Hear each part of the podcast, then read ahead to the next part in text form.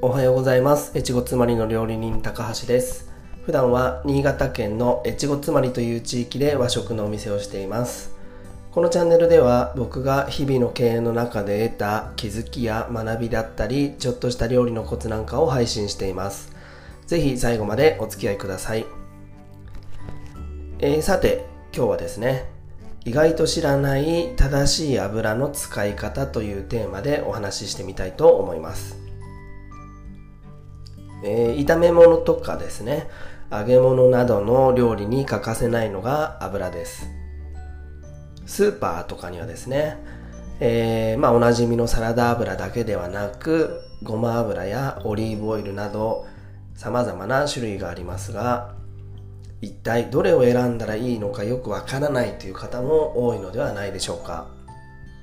そこで今回は油の種類ごとの特徴や使い分けのコツについてお話ししてみたいと思います。まあ、油はですね、料理や用途に合わせて使い方を、えマスターしていただけると、えお料理もより一層美味しく仕上げられますので、ぜひ最後までお聴きください。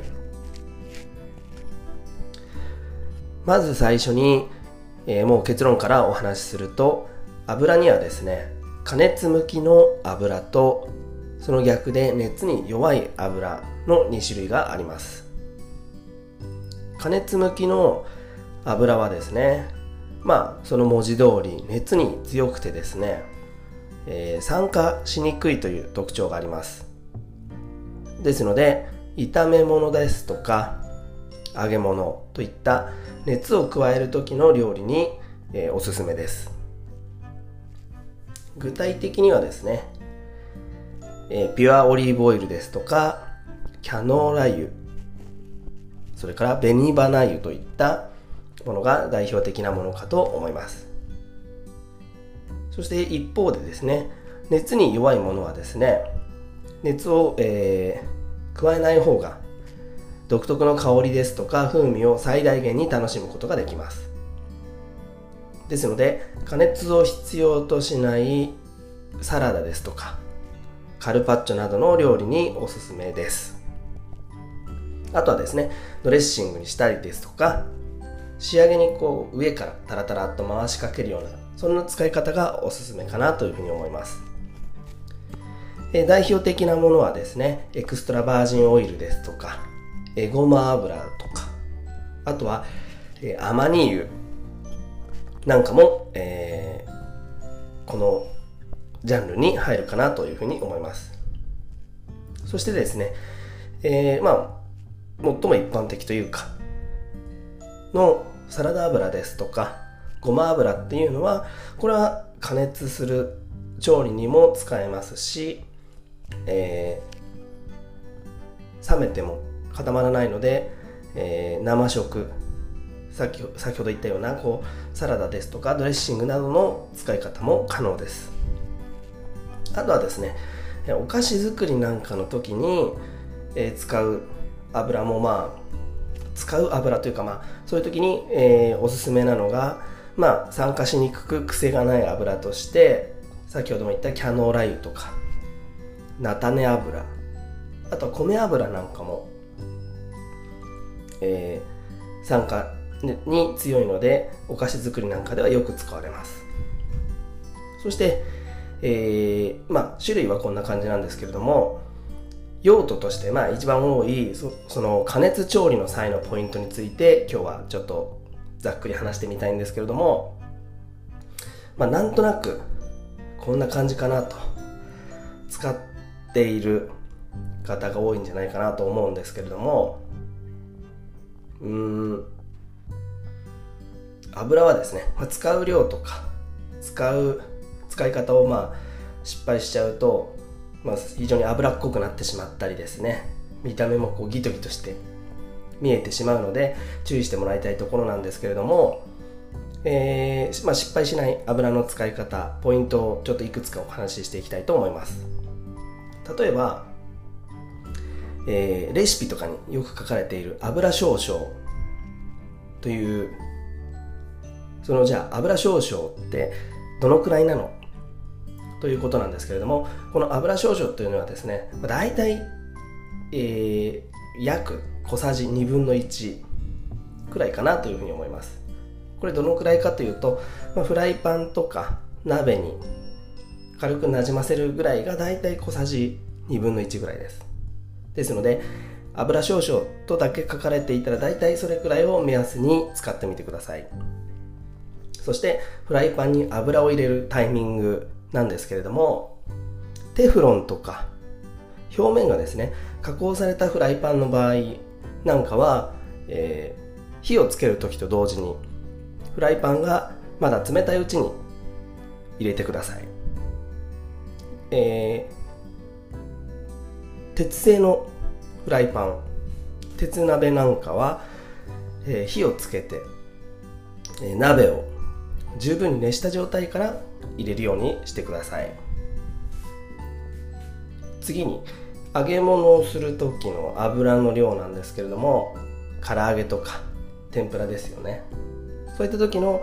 え適正な量っていうのはですね、まあ、一般的に鍋の深さでいうと3 5センチくらいというふうに言われています。これはですね、えー、揚げ物素材をですね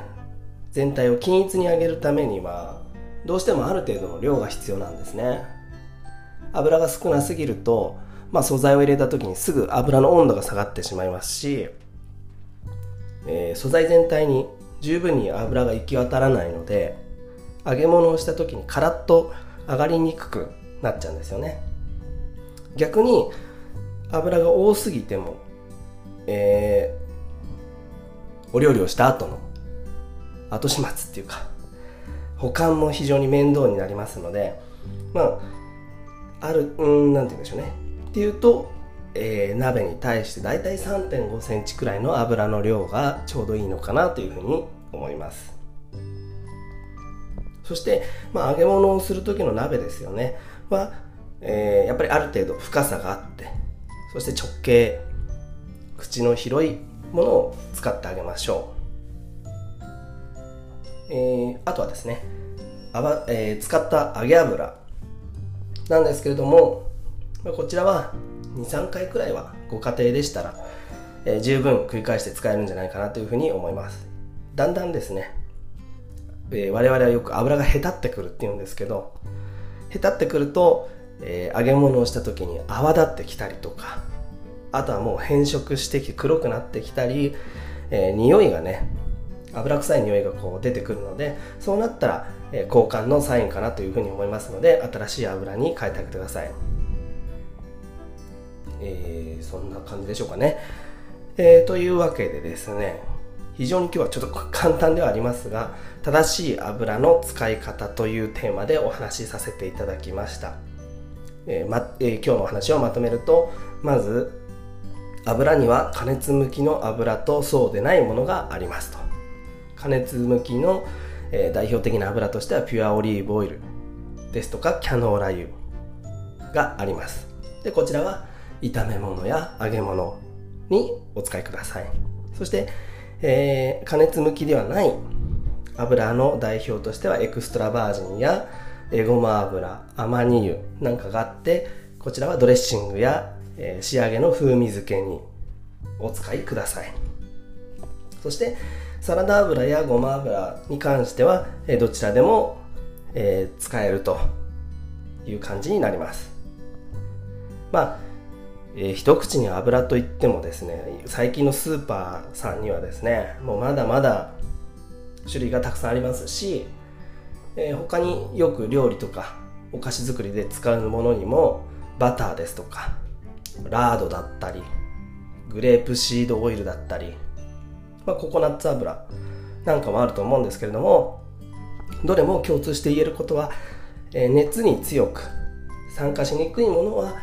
火を通す加熱調理に向いています。そして逆に、えー、酸化しやすかったり熱に弱いものっていうのは生のまま火を使わずに、えー、食べるお料理に向いているということですね。それだけえちょっと気をつけていただけると、えパッと見た時にこういうふうに使ってみようかなとかっていうのがなんとなくイメージできるんじゃないかなというふうに思います。ですので、え、日頃のお料理の参考にしていただければなというふうに思います。それでは本日も最後までお聴きいただきありがとうございました。また次の放送でもお会いしましょう。高橋でした。